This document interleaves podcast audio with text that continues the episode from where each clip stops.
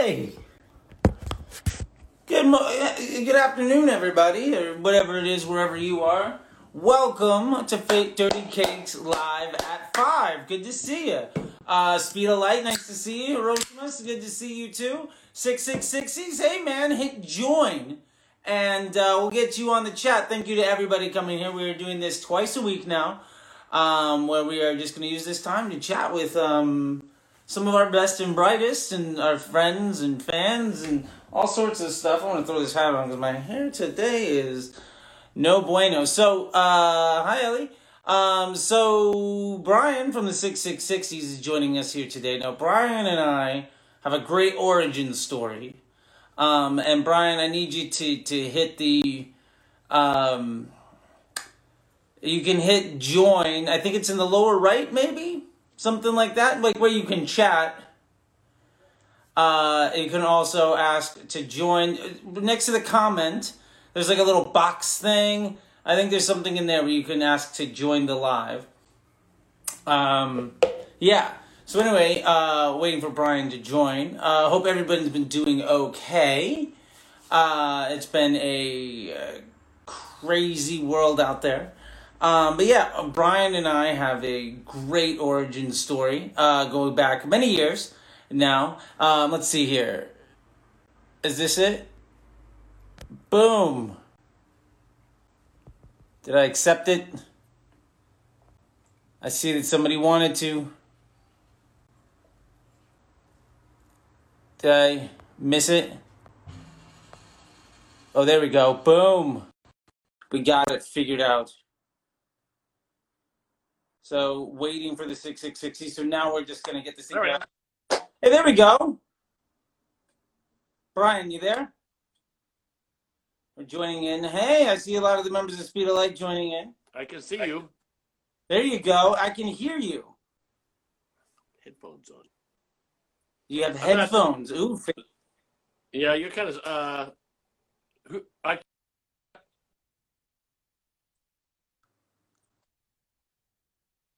yeah, whatever. Let's see. Your connection's not great. Let's see what happens here. People in the connection. So we did this also with uh, Christina from Exing. you the same screen. You there? Yeah, you're on the same screen as me. We can chat with each other. That's how this works. Fast, fast, fast. So, uh, Brian, are you are you in an undisclosed location with bad Wi-Fi?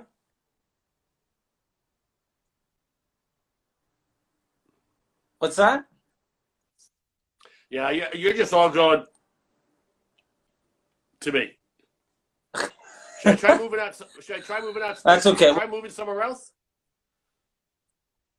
Sure. I mean, you seem pretty good now. Yeah, I'm not. You keep breaking up on me, but why don't you ask me a question, then I'll just answer and see what happens. You're getting heckled by speed of light. That's funny. I love it. Kids, kids. Uh, I'm afraid to get heckled by kids. Come on now. What? Yeah, well, you know, I was gonna say, I was, I was enjoying this thing that you and I have a great origin story at the Viper Room. Yes. Um, and if I remember correctly, you came to my birthday party, which was an ACLU fundraiser. Again, yes. Uh, also, this live, by the way, the, all month long, our lives will be going to the ACLU. So if you feel like donating a penny or a pound, go for it. You know, uh, Yes. so yeah, uh, Dirty Cakes was doing an ACLU fundraiser uh, where we Yes. dollar match. And I think I was standing outside talking to Rick, and you came in asking like if the dirty cakes are going to be inside, and, and I was like, oh, well, it's a free show. You can donate. Like, oh, it's a free show. And I didn't know who I was. I didn't know it was you that I was talking to.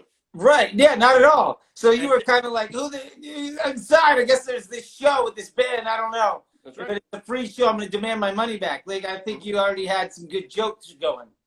I did, and then uh, you and I became friends and lovers. We spent a little time in Europe together, traveling around for a couple of months. Came back. I was in the Dirty Cakes for a while. Then got booted out because you thought I'd be better on like kind of a talky kind of thing than actually playing. And here we are. Yeah, yeah, and and um, you know, I'm, I I do like the band, your band, the Six Six Sixties. Uh, you did. Oh yeah, absolutely. I remember you um, gave me the record. and You're like, "Can you figure this out?" And that was a lot. Of fun. And then Yeah. Was before um, a Hawaiian tour that you had of uh, certain fun establishments over there. Indeed. Well, you know, the six six sixes were a, um, you know, kind of thing. Um, now some say that in reality, not reality. Uh, I'm unclear on it myself, and I was in the. I heard the music. It, it, it, it, they're real. Yeah, well, the songs are real. The band members, though, I think most of them are in my head. I'm pretty sure. Okay. Fairly- I'm fairly certain most of the band members and those photographs are in my head. I'm not sure they're actually real people. I think even the tours might have been in my head. My Well, brother's no- a, my brother's a graphic designer. He might have just designed the shit or did it. I don't know.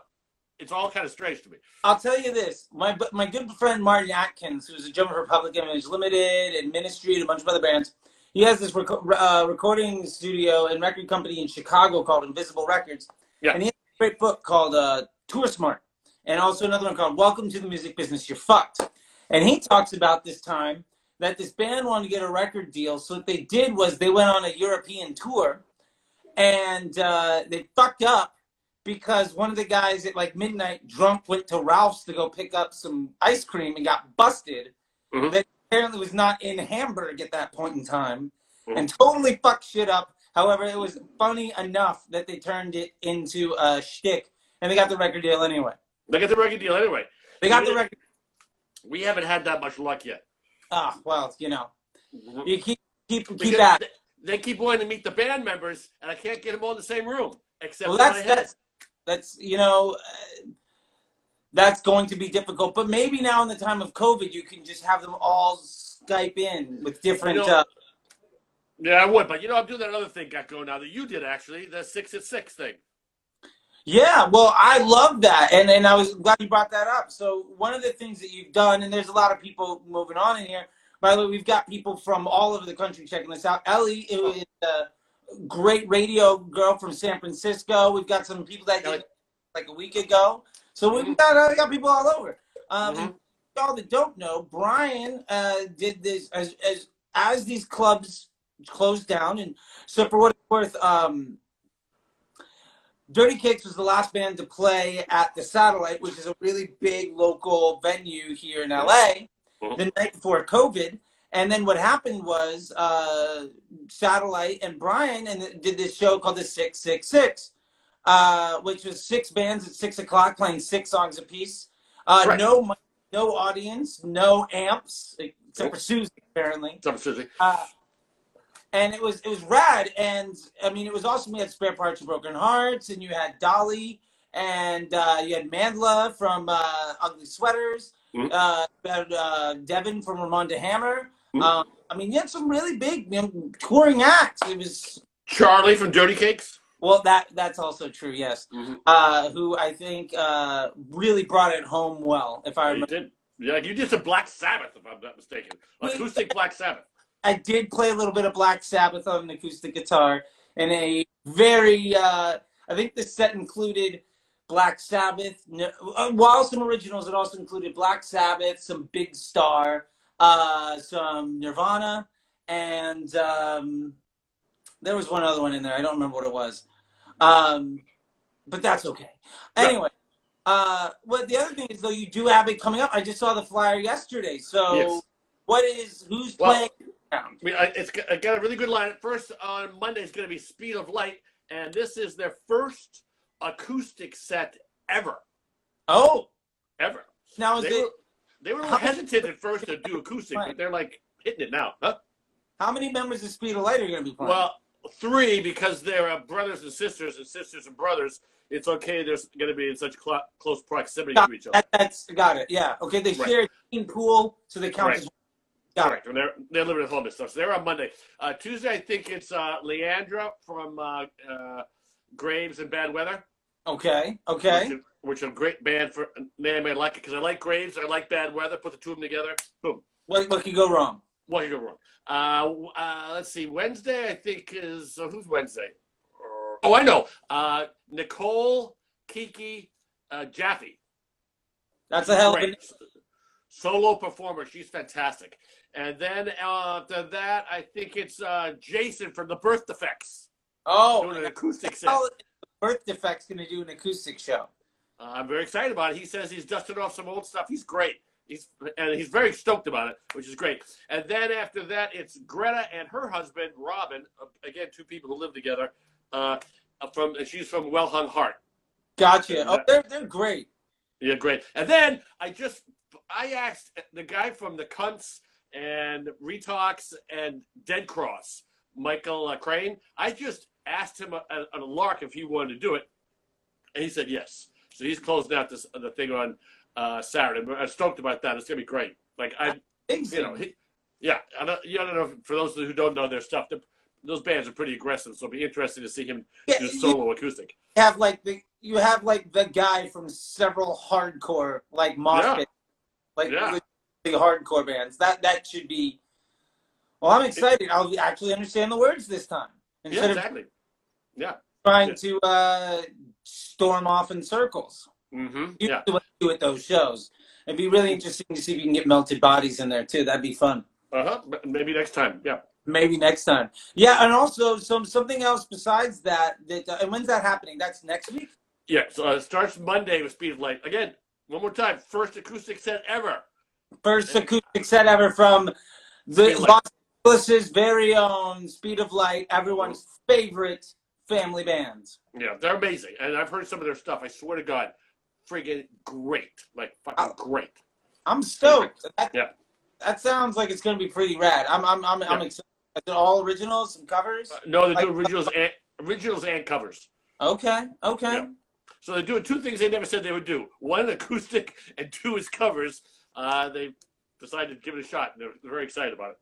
Well, I'm looking forward to that. Those kids are those kids are great, and I, I know that I'm not saying that just because I know that they're watching. Like it's always great. We all don't know about uh, Speed of Light. It's uh, a sister and two brothers, all in their teens. I think she's a teenager now, so we can say they're all teenagers. Yes, she's a teenager. She's 13.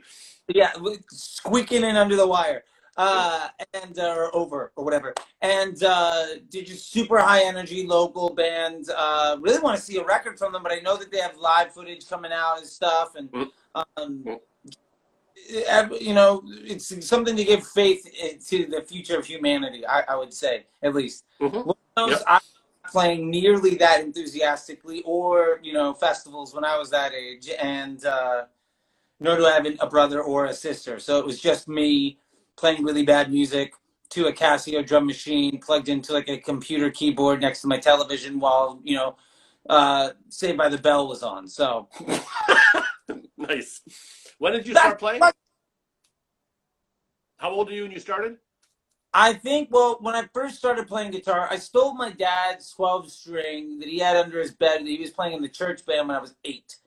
Mm-hmm. And then I uh, got my own acoustic guitar when Havsies on one when I was 12.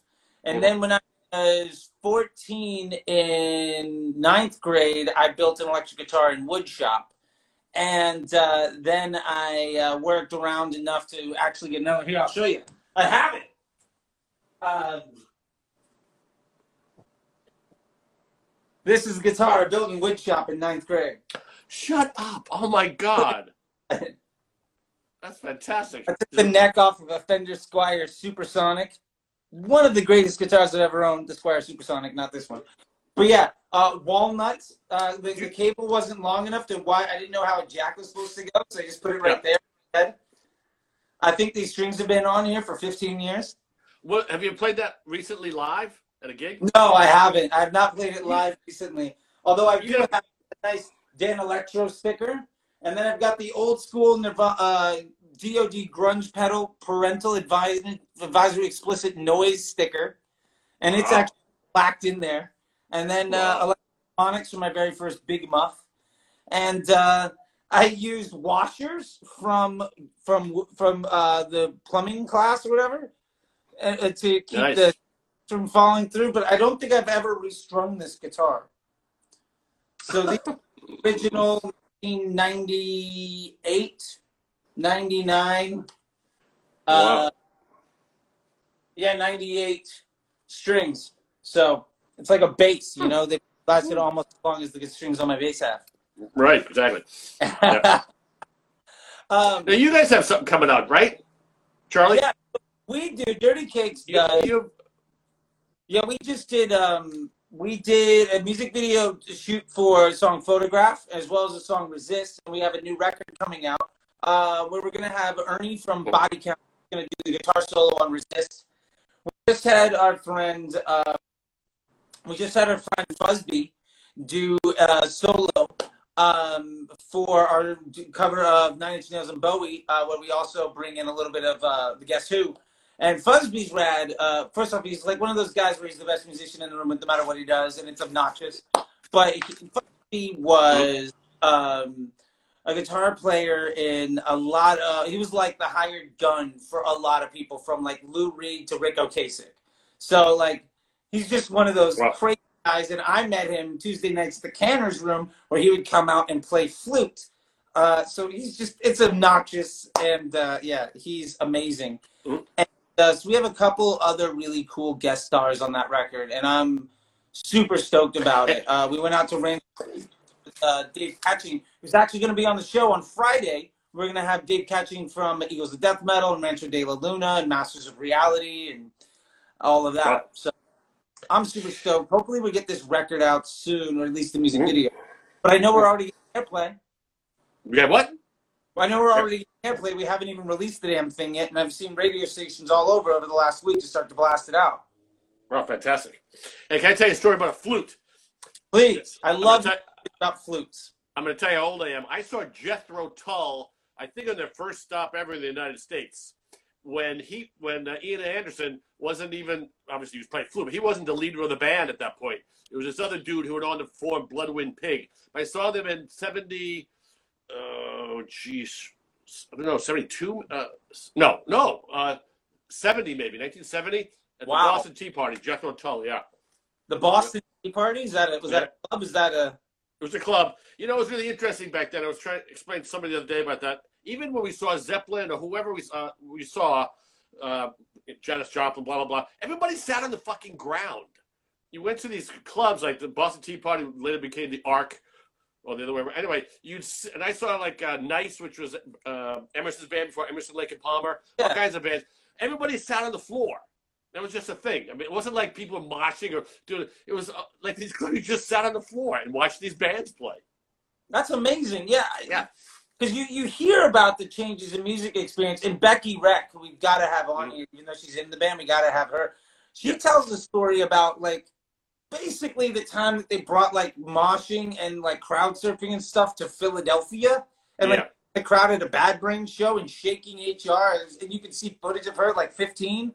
And then, like, some big black dude, like, like, it's crazy to think that there was a period of time where somebody just was the first one to do that Oh yeah, yeah, right. we're at a Right. show. I mean, to be fair, Jethro Tull sitting up is almost more effort than I feel like I could give it. like the right way of experiencing that music. Uh, you but know, don't the- nobody, nobody was moshing and pushing it. It was just you. Yeah, you sat down. You know, and sometimes people stand up and people go, "Hey, sit down, sit down." down in front. Yeah, I'm trying to watch Zeppelin down in front. That's crazy. Yeah. Like I'm trying to picture people watching Zeppelin. Like I get, like I've seen footage. You know, we've all seen the Woodstock movie, right, where they're all Yeah. out there and they're sitting down and dancing around. But but I get it. Like you're on hard drugs for three days in the hot sun. You haven't eaten food and like Yeah. you have dysentery. Of course, you're going to be sitting down. I mean, I don't know if it was dysentery. I'm just going back to all my Oregon. Sure, why not? Why not? trying to figure out what's going on.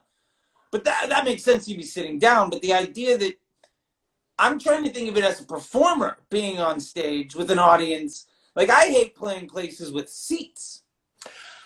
I, when I saw the first time, I missed. I had a chance to see Zeppelin at the Boston Tea Party before. Uh, that was their second stop, and I couldn't get anybody to go because nobody had heard of them before.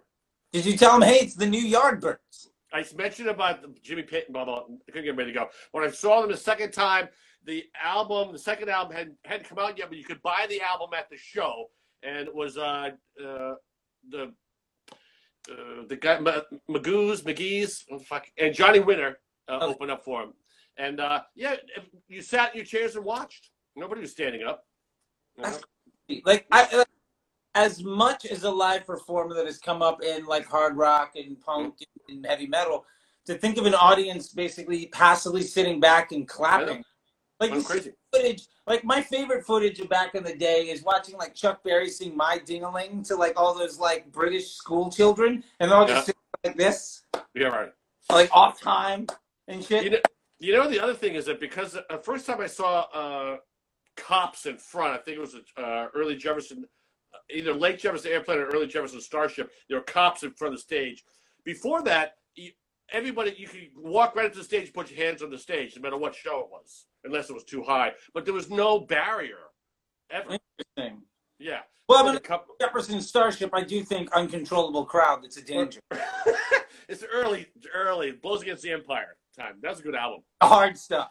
No, but well, anyway, they were the ones. The first one I saw the cops in front. Yeah, before that, never. Never. That's No, I love hearing about this stuff because it's like you have to have context for what's going on, right? Because like right. constantly tell people like you're only as good as who you steal from. You have to understand where things came from, Mm-hmm, right? And like to to understand that. I love the idea that you couldn't convince anybody to go see a Led Zeppelin concert. They, no, yeah, couldn't do it. Couldn't do it. That was that was supposed to be a legendary concert too. I think it was their second stop or the first stop in Boston. Some guy wrote about it afterwards. I think in the Boston Phoenix wrote about it, that people were weeping because nobody sonically nobody had ever heard anything like Zeppelin before. That's what people forget about. Putting aside the music and the performers and stuff, a lot of these bands sonically nobody heard anything like Zeppelin. Uh, Jimmy Page should be in the Hall, Rock and Roll Hall of Fame just as a producer. The sound of that band Yeah. was unheard of. Also, the sound of Bonham's drums were unheard of. Compare that album to like at the same time it came out, Jeff Beck's Beck-Ola. Now, Sure, Beck- yeah. It's just sonically, it's just different. You know, no, it's yeah, like- I mean, the only thing I hadn't heard it. ever compare that stuff to that's in the same age is might be some like a piece type drumming. But even like the Vanilla Fudge, like you have to wait for him to be in like Rainbow before like it even gets Yeah. close. Yeah. But uh, uh, I'm just going to go back for a second. Put, putting aside where music came from, it's also where sonicness came from. And when certain bands came along, not when people say they hadn't heard anything like it before, I think what they're referring to is sonically, it was just so different than anything you'd heard before. It was just like because they Zeppelin got a lot of bad reviews in the beginning from the you the regular press didn't like it. They thought they were like a bunch of uh, Do they think of that shitty blues. Ripoffs? The what? Greta Van Fleet ripoffs? Yeah, exactly. They just thought it was shitty blues, and you know, and uh, but you know, for us, the kids who had heard it was like, what the fuck is that? You know, it was great. Sonic. Yeah, that's crazy to think about it. You know, oh, oh funny thing about the history of sound, sonic Yeah. quality, equipment, Yeah. and what too. Funny story for those of you that might be engine guitar nerds or something like that. Mhm. Uh, let's see if I got this here. I can make this work. Okay, so Lacroix. not right. So right here, I got a Sovtek Mig 50, right? Yeah. Now let's pretend this is a Marshall or something else. The reason that you have an eight, a four, and a 16 ohm outlet on the back, right? Yeah. Mhm. So the reason that that happened, so Marshall was the company that was building the PA rigs for all the clubs, not just in Yeah. England, around the world. They were a PA rig company. And so basically, what happened was because they were built around PA rigs, Mhm. generally had to run longer cables for PAs, right? Mhm. Uh, and so because the cables were longer, it was adding ohmage. It was adding um, resistance to the signal. So if you have a four ohm speaker and you add one ohm of resistance from running a 100 foot cable, that's a 25% difference. That's very large The resistance.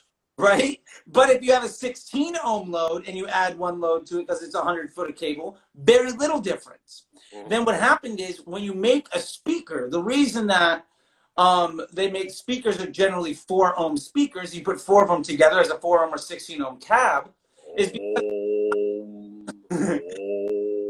is because the cost of copper after World War II in England. Mhm.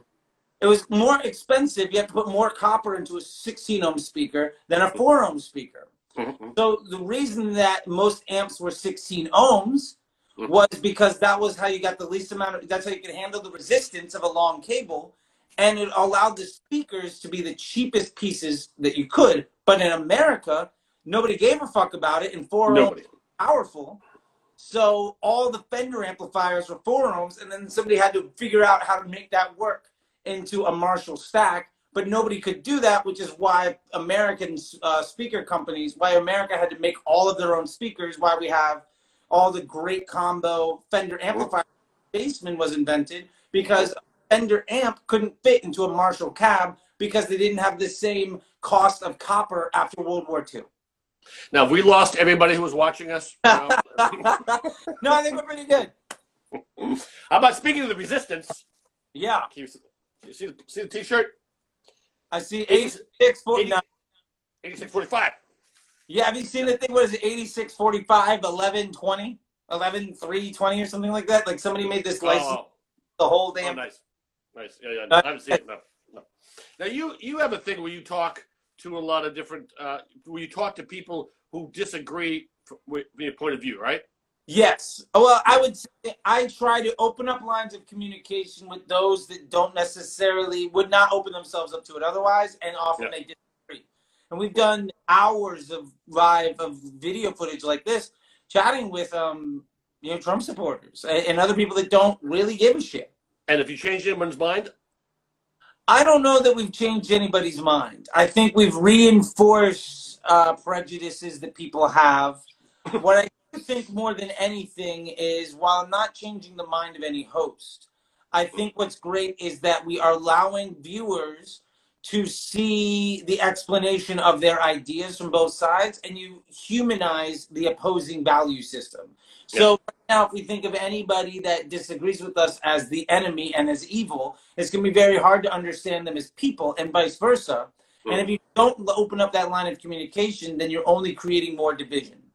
So even though we're talking with people who we don't necessarily agree with, who have a completely alternative version of a definition of fact, um, Yeah. Opening up that line of communication can be interesting and fun, uh, but also I think is ultimately really valuable because if we ignore them entirely, then they're never going to change their minds uh, or never be able to um, have a realization of uh, questioning the legitimacy of their position. Right. Questioning the, what is it? Uh, well, anyway, yeah, they're not going to con- question the integrity of their reality, which I Right. think is a question. So let me ask you a question. Keeping that in mind in terms of uh, cha- talking to somebody who completely disagrees with you. So what's the one band that you feel like if someone doesn't like, they're just fucked? There's something wrong with their how they're taking in music. It's like you. It's like no, you're just fucking wrong if you don't like this band. What Oh, band man. is that? I could say the Beatles, but I feel like that'd be that'd be a cop out. I could say the Stones, but I actually don't like the Stones that much. Um, I would say that um, if you don't like them, there's something wrong with you. Yeah. I'm gonna go with the Ramones because Oh, rock and it's, it's built on American surf and bubblegum pop. Yeah. And in an aggressive way. So it's my father who grew up on the Ventures and Jan and Dean and you know doo wop can dig it. Yeah. And if you're a heavy metal person, you can appreciate it and also really like it. And the orchestration and arrangement of the vocal melodies is something that a jazz musician could appreciate. uh, okay. I just, I just think, honestly, God, if I had to put top ten bands over overrated, I'd say the Ramones. I just, I mean, I saw them a couple times back there. I, I loved watching them back in, you know, back when they started and shit. But I just, I can't listen to a full album straight through. There's just no way. Sure, sure. But so, I mean, I just feel like that. How, and they, I mean, they got a couple of good songs, but eh, after that, I'm just like, okay, you know, whatever. And I, I mean, in some ways, it's kind of fun that they never changed. But then, the same token, I'm also like, come on, what the fuck, man? Take in new information and kind of try new shit and see what happens. Why I just, I just, I just feel like they're over. I feel like oh. they're overrated. You can say the same thing about Van Halen or ACDC or Motorhead. Yeah, yeah. Uh, Motorhead definitely. I mean, you've heard one song, you've heard them all, but like Right, when I tell you guys, hey, right, you and I have gone to shows together, and you're like, hey, what do you think? And I'm like, well, I like that one song. We just have to Right. played it for 45 fucking minutes. Right. Um, who great people, and we won't name them, but they probably don't know who they are. Um, and I definitely get that vibe. Like I saw Motorhead live, and like the reason it was super exciting was because I heard Overkill and I heard, you know, Ace of like I heard all the songs that I knew, but yeah, they were pretty much all the same. Yeah. So right. Hey, the people disagreeing with the what are they saying about the Ramones? Uh, It's nothing yet. I got a hey guys. Let's see. We can scroll through. Uh, not a lot of questions. Anybody else out there think the Ramones are overrated? Uh, Yeah, that's a great question. Let's let's put Yeah. that. We got. I'm gonna take a note on that because I'm gonna put that in the description of this live feed. Yeah, definitely. Ramones overrated, and now I'll tell you. You know, um, You know, I saw them with the uh, in Amsterdam. Uh, the Talking Heads opened for them. the Talking Heads opening for the Ramones. You know, I 70, uh, 76. What- would be stunned to know that that was a lineup because they don't feel it like Talking Heads is in like the punk aesthetic. But Well, they were considered punk back then. yeah, I'll, I'll tell you, Rick, the bass player for Dirty Cakes, taught me a lot about. Um, oh, you got you got backing up. Uh, let's see. Wait a minute. Uh, the Hiroshima Music, who, by the way, Brian, you should you should talk to them. They got a they got a great interview. Uh, they got a great uh, podcast. I just did it this weekend. Okay. Uh, it says, in my opinion, they're perfectly rated. Let's see. Uh, Jill says, yeah, I'm going to say now, I never heard of them. Do you mind telling me more about them? And Soul Void says, Ramones only got faster the older they got. Well, I will agree that they got faster because they changed the drummer and the 32 minute set became 24 minutes. Mhm. Same set.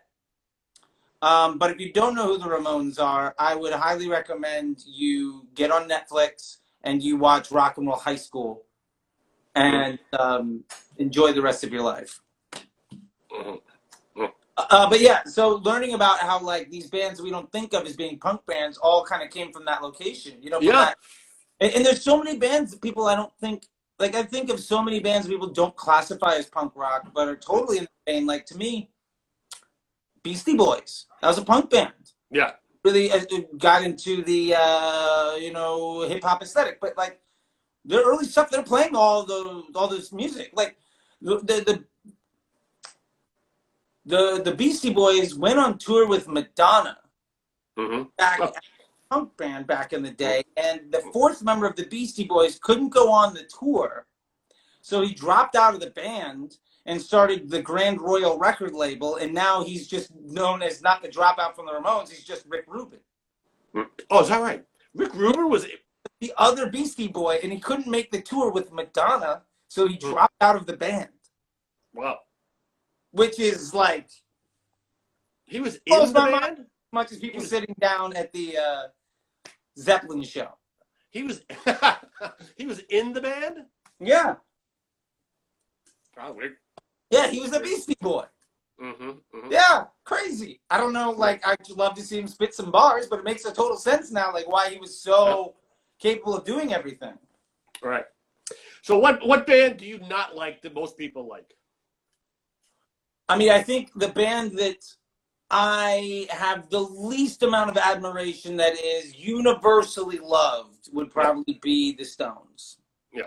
I No. think the reason that the Stones have a really good hour of music is because they've been a band for 40 years. Yeah. Um, I saw them uh, when. Guns N' Ro- Guns N' Roses opened for them. Uh, Oh, yeah. in, in LA, like in 1989, I think 90. Uh, anyway, I like the Stones. I like the Stones better than the Beatles growing up. So I had never seen them before, and I was like, oh well, what the fuck? I'll go. You know, it's just shocking how many good songs they have. It just keeps going. You know, it's like. It's like they have a, a remarkable catalog. It's, I, they play more than an hour, an hour and a half, two hours. It's like every song's like, holy shit! There's a lot of they wrote a lot of good songs. maybe it's those bands you have to see live. Like, I've heard so many people become Bruce Springsteen fans Yeah, yeah. hour show. And they're like, holy fuck, now I'm a fan. Right. My wife h- hates Bruce Springsteen, and for my birthday, uh, she got tickets a while, a couple of years ago, whatever. He was doing the River, the whole, and she doesn't even know that uh, album, and do, hates Bruce Springsteen. Can't stand the way he sings. It, hates the way he looks. She just can't stand it. You know. Anyway, by the end of the show, she was like, "Okay, I'm a fan." It was just like she was, you know, and never having really heard the music before. Yeah. So bec- I think to become a fan and be like kind of like a lot of people who haven't seen him don't get it. He's just live, whatever the fuck a performer has, he has it. And the show dynamically, it just it goes to so many different places. It's almost the exact opposite of the Ramones, you know, a band like that, which is one thing. It's just up and down all the place. It's intense. It's this. It's that. It's, it's just like every color in the rainbow of intensity or non-intensity is part of the show. For and I think people who haven't seen him are probably sick of people like me saying how great he is. But I swear, my wife's a good example. I fucking hated him, and then saw him was like, okay, now I understand. You know. That's yeah. uh, You're not the first person that has told me that exact same story. I, my Right. buddy, his wife was a huge fan, and he couldn't stand them, but he had to do it for work because he works for Hard Rock. And he saw them and he got to meet Little Stevie because he was doing an interview with Little Steven for Little Steven's Underground Garage for Hard Rock, Mhm. and uh, was like, "Holy shit!" Like, I Yeah. took 30 years to avoid this band, and then all of a sudden I saw live, and he, won't buy their music, but he'll definitely go and play. Right, right, right, right. right. What was the What was the last big show you went to? the last big show. Yeah. Man, I you know, I don't even know. I'm trying to think. Like there were several shows that I wanted to go to but I couldn't make. Like I had tickets to King Diamond, but I couldn't do it. I think that's a really good question. You know, I think uh I should have a better answer than what I, I'm trying to think of the last time I really went out to see big shows because I did so much into the local stuff. Right, right. Yeah. Uh, But I think I, I'd say, man, I don't know. Mhm. Like I'm trying to think of stuff, and I'm getting like Cal Jam from two years ago, or like Weird Al Yankovic at the uh, Hollywood Bowl, or Mhm. Alan at the Hollywood Bowl. I got got tickets for uh, Deftones to see uh, to see them in August, right? And they just came out and they they're switching it to September, which I'm like, well, that's optimistic. Very very optimistic. I was like, okay, sure, I'll go Yeah. with that. But yeah, from August to September, maybe they know something we don't know. maybe. Have Uh, you seen that? Have you seen, have you seen them? I have seen them. I saw. I went to the show once, and I saw the Deftones. The opening acts were Godsmack and then Puddle of Mudd. Yeah. Um, but man, Deftones are amazing. I still to this day say that I don't feel that they are appropriately appreciated. I think people agree. them, but I think that the Deftones are one of the top. I would say if I had to go for '90s bands in rock and roll, I would say that they're in top five for me to enjoy listening to, and probably top ten as far as influential are concerned. Right. And probably top top top three of not being appreciated enough. Oh yeah, definitely top three not being appreciated. I mean, you'd be stunned. Like, I, I think people know White Pony. They probably know one or two songs from Around the Fur, but they didn't really. It didn't hit them in a way that really meant something, you know. Right. And, and other other bands, somebody Soulboy just posted this thing up was STP. I think STP would be another one of those bands that is wildly underappreciated because everybody's like not Alice in Chains or Nirvana or Right. entering a slew of other bands. But man, STP kicks ass. I saw them play twice, and the, the brothers in the band, they're amazing. It's, I it's- agree. Yeah. And he's a great Scott's a great or was a great performer. Yeah. Yeah. Yeah. And do we have any questions we need to answer here? Godsmack, somebody says. Puddle Mudd, yay, love them. Yeah. Deftones. Oh, somebody asked, uh, what was the last show that you saw before lockdown? Well, I was on stage the last, Yeah. Dirty Cakes. so I would say the last show that I saw was Garbage, uh, Dirty Cakes, Fatty Cakes, and then Princess. Um, but uh, I also saw a show like earlier that week. I, I think I played three shows that week, so pretty much all the bands I saw were that sh- were, were local bands that I saw. But I'm trying to think. Who played the last set at the satellite that night? Uh, Princess. Oh, so well, yeah. Yeah, so they were the last ones, uh, which was a great show. Mhm. Um, they were a lot of fun. Um, yeah, it's funny thing we, we didn't get really get on it, but I think now that we've got we got a couple people in here, and we're forty minutes into an hour, forty minutes into a into a live feed. But I think um, for the people that do make it this far, and I'll tease it in the bio, but would you mind giving a little bit of an insight to the history, the fun history of people's of people my age, our childhood, of which you part you happen to be an integral piece. Not for me because I didn't have that. I, I had no idea until way after I met you. But I think there's a really awesome bit of history for you. I was funny. I was looking through all of your stuff and I found you in the uh, in the old outfit. We were holding the board that said "fuck Trump," and clearly that wasn't part of know, the Uh. kid. But um, I'm, I'm unclear. What, what are you asking me? so you were a part. You used to effectively be co-workers with Ringo Starr. Oh yeah, yeah, yeah. Yeah. I was on a, uh, a kid show called Shining Time Station with uh, Ringo. It was a, it was a Thomas the Tank thing, and then they built a full show out of it on PBS with Didi Conn, uh, Ringo. Then after that was George Carlin, and I was on that show uh, for a while. Worked with Ringo. Um, great guy, really nice. Uh, I asked him one time who his favorite his favorite drummer was, and he goes, "Well, I am of course." and he, he was just really ni- he was really nice, you know, just a really great guy. And what we were shooting, and then he came in to shoot his part. Once he got there, we had to. Um, the security became insane.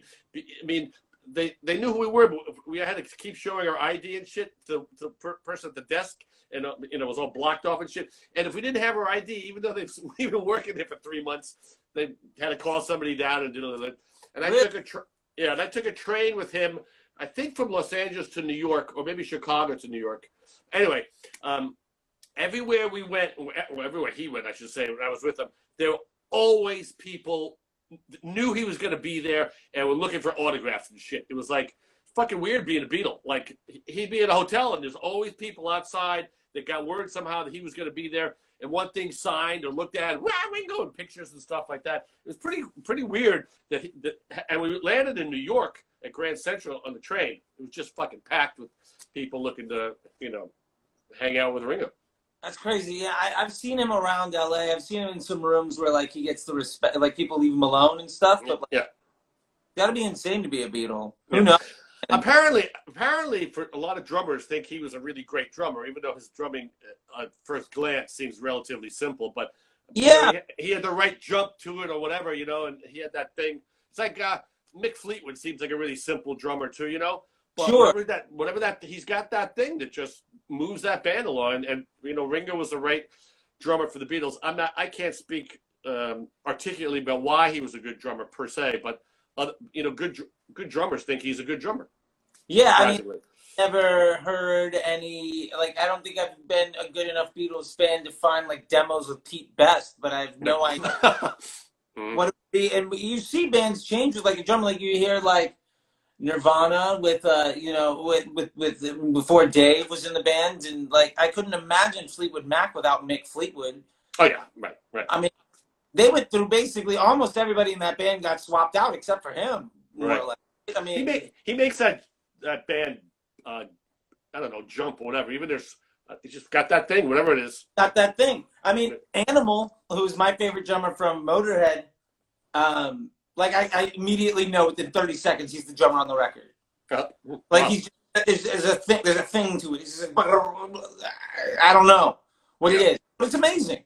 I, yeah, I, yeah. Will have that like signature thing, and it's usually what I find with those is that it's not the person that like overdoes everything. Like you know when Bonham is playing, I mean yes because it's a Zeppelin record, but if you are just cuts of Bonham playing without the rest of the band playing, you know immediately like Yeah. that's Bonham. You know, speaking of that, It's that foot. yeah, uh, yeah, uh, you know, the, the the musician that does that thing better than anybody else Yeah. is. I don't know if you ever heard this, but there's a Jimi Hendrix box set of all the stuff he did before the experience. And like when he's just like a guy playing on the records and stuff. And like when he was in Little Richard's band and got kicked out because like he was killing the show and stuff like that. Um, which is a great fucking thing. Like if Little Richard says, Hey, look, you need to calm the fuck down, uh, then you're pretty good. but you can hear like 1963, 1964 when he's fresh out of the military, and like three notes into his song, like, oh shit, that's Jimi Hendrix. Look at that. right, right, right, right. It's amazing. You Mhm. see that stamp that people have on things. I gotta get close. I gotta plug in for a second, okay? Hold on a second. Okay. Uh, keep yakking. Ooh. We're getting into the uh we're getting a sneak peek into the underground lair of the 6660s here. It's my, I'm in my garage. You're in your garage. Oh, Yeah, okay, gotcha, the, gotcha. The lighting was just, uh, yeah. This is the garage. I Okay, cleaned it. I, I cleaned it. I cleaned it out a bit today, knowing that I Ooh. might be on might be on camera. There you go. There you go. So, you know, with all of this stuff happening, what have you been doing with your time these days? I mean, I don't know what you did with your time beforehand, but I'm sure you had more. right. Um, you know, it, it seems like I'm always busy, but the thing of it is, what used to, what should take a day takes a week. So that's why it feels like I'm busy. It's like my time is filled. I'm just moving at a, a, re- a remarkably slower pace. Gotcha. and because it just feels like, well, I don't have to do that right now, do I? I can wait till later. So, um, but I, I was going to a lot of protests for a while there, and then it just felt like uh, maybe I should stop, um, just because of the, the virus thing, you know. Yeah, absolutely. You know, it was weird. Like, I, the same thing. Like, I didn't actually go to any of the protests here in LA. Uh, I mean, I flew across country to be there in the in the Million Woman March, like the day after Trump was elected. Right? Like, I had my, and I scored a hat like on the train on the metro. You know, going in Mhm.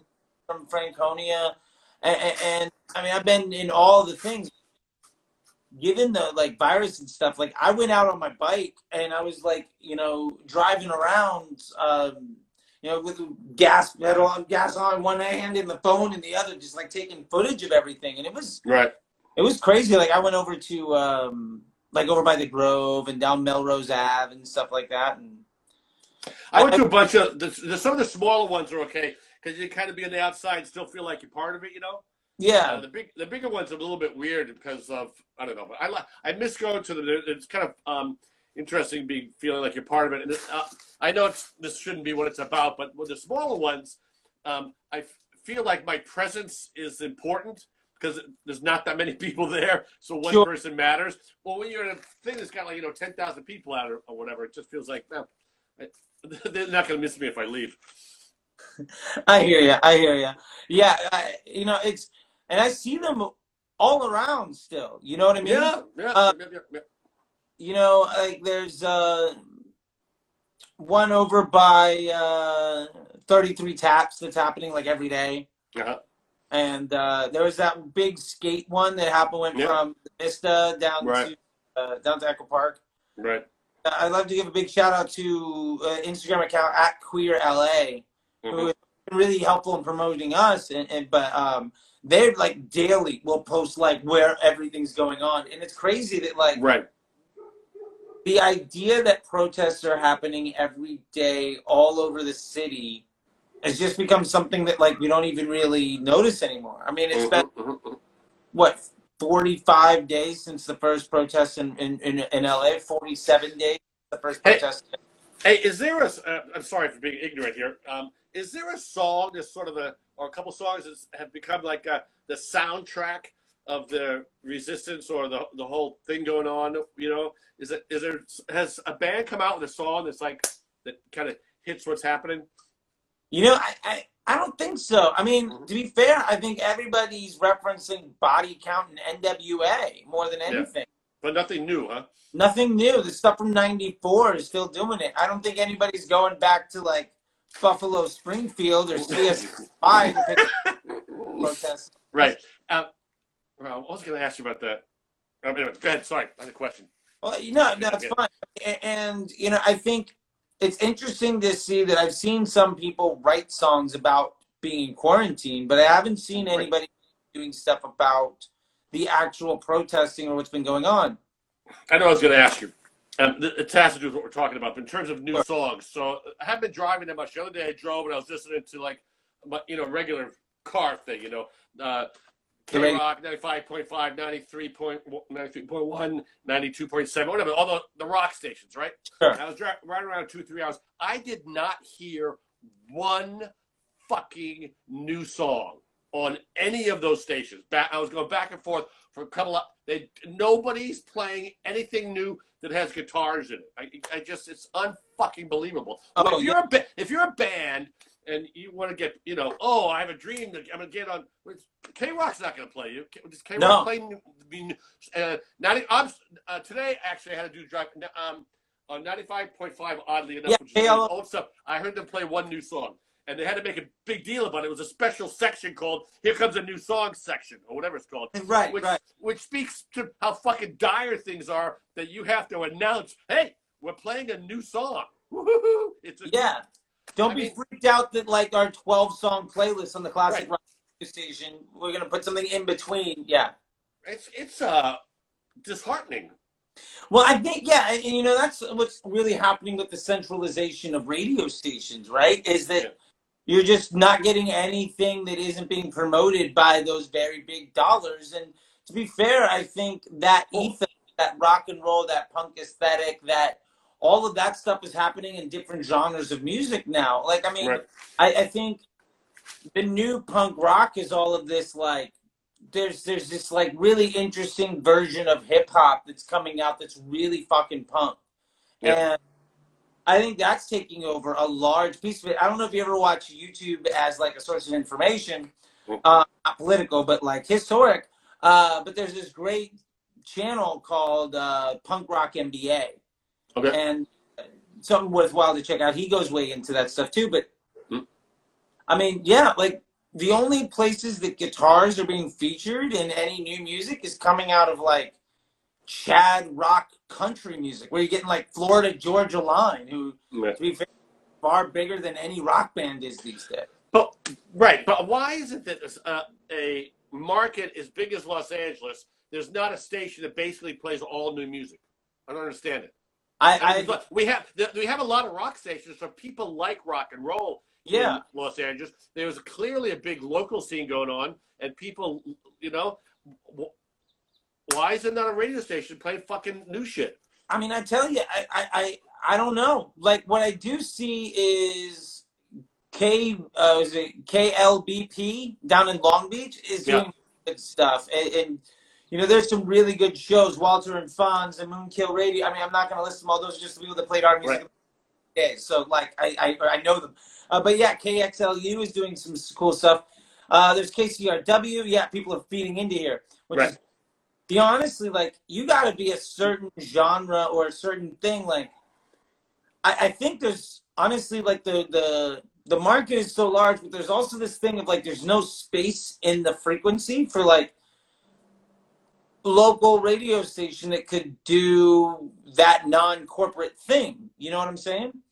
I mean Yes, KXLU from my bedroom and i can hear kcrw but half But the the- time but the KCRW stuff, they, they'll only have a certain couple hours of like rock, then they do other stuff. It's, I'm talking about a station that just like like K Rock used to be. yeah you know, 10 years ago, whatever, you know, you, they played mostly new stuff. And then, you know, because of Foster the People and whatever the fuck, all these other bands sort of come along and fucked everything up with their, you know, what's that Canadian band? Uh, not Foster the People. What's that big Canadian? Uh, uh, uh, fire, Fire, Arclight Fire. What's it? arcade fire Arcade Fire. Then they fucked everything up too. You know.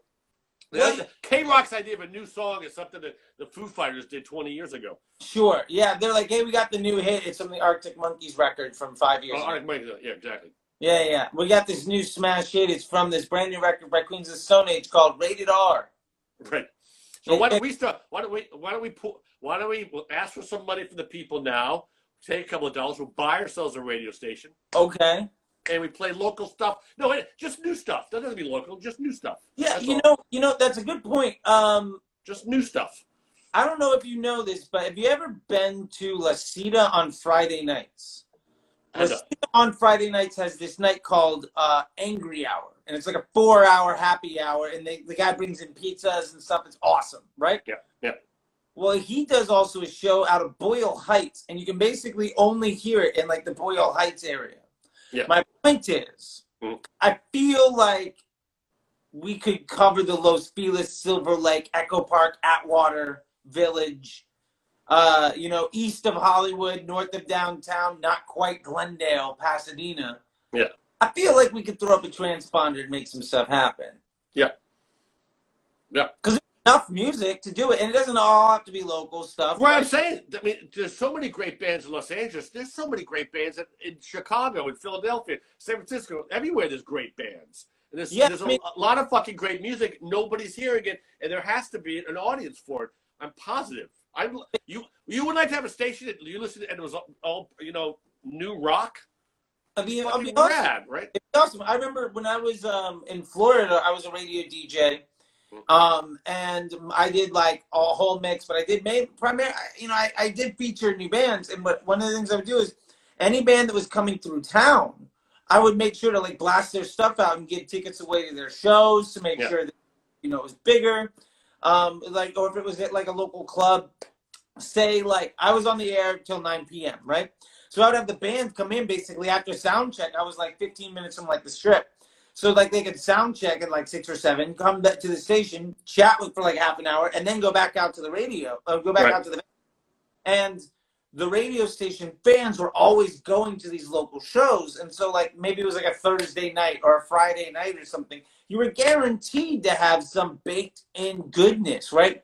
And Right. if it's like if you had the same thing set up for like whoever's doing the residency at the Echo or at the Satellite or you know any of those things, I mean, I think it'd be super awesome to have that kind of support. And to the point of like, is there ability now, given our technological advancements as a society, to effectively do that? And I don't know because there's something about terrestrial radio that is bigger than what the internet can do, Mhm. What's what is terrestrial radio? like FM, AM. Oh, yeah, yeah.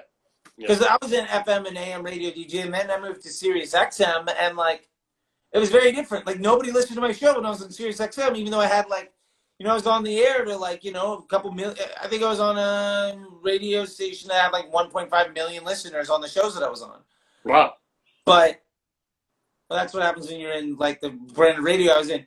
But like nobody I knew listened to it Right. it was like this really weird thing that like um you know had this weird disjoint like there was no uh, uh, you know immediate impact of what was going on Did, didn't um, 95.5 at like in uh, early 90s wasn't that like a metal station? locally la It was not. It was just they played metal like. Um, i don't know i moved to la in like Oh. 2012 yeah, 90, 95.5 used to be a metal station. Because i remember when i first moved to uh, my first six months to la maybe my first two months in la Mhm. I remember calling them up because I knew the trivia answer and I got concert tickets uh, for, oh shit, who did I get to see? With Marty Schenker on guitar. Um, son of a bitch. But yeah, like it was old school heavy metal. Yeah. And it was rad. Yeah. Here's what I used to do as a radio DJ, for what it's worth. When I used to have my show, I would have bands come in, and we also had the book of like you know concert tickets, right, and everything Right. else. I would do shows that basically like all week long. I would promote the shows that were coming up, and then on Friday I would do themed shows. So it'd be like a '90s party or like a whatever, you know, whatever the theme was, Yeah. right? And then if you called up and you had a song that was better than anything I had in my playlist, I would give you anything from the tickets. So I remember like giving 30 tickets on a Friday, like 45 minutes before the show started, to some like insurance company because some guy called up and was like, "Oh yeah, you didn't put squirrel nut zippers on your like, what, you know, whatever the thing was, right?" Right, right, right. So rad to see that stuff, you know.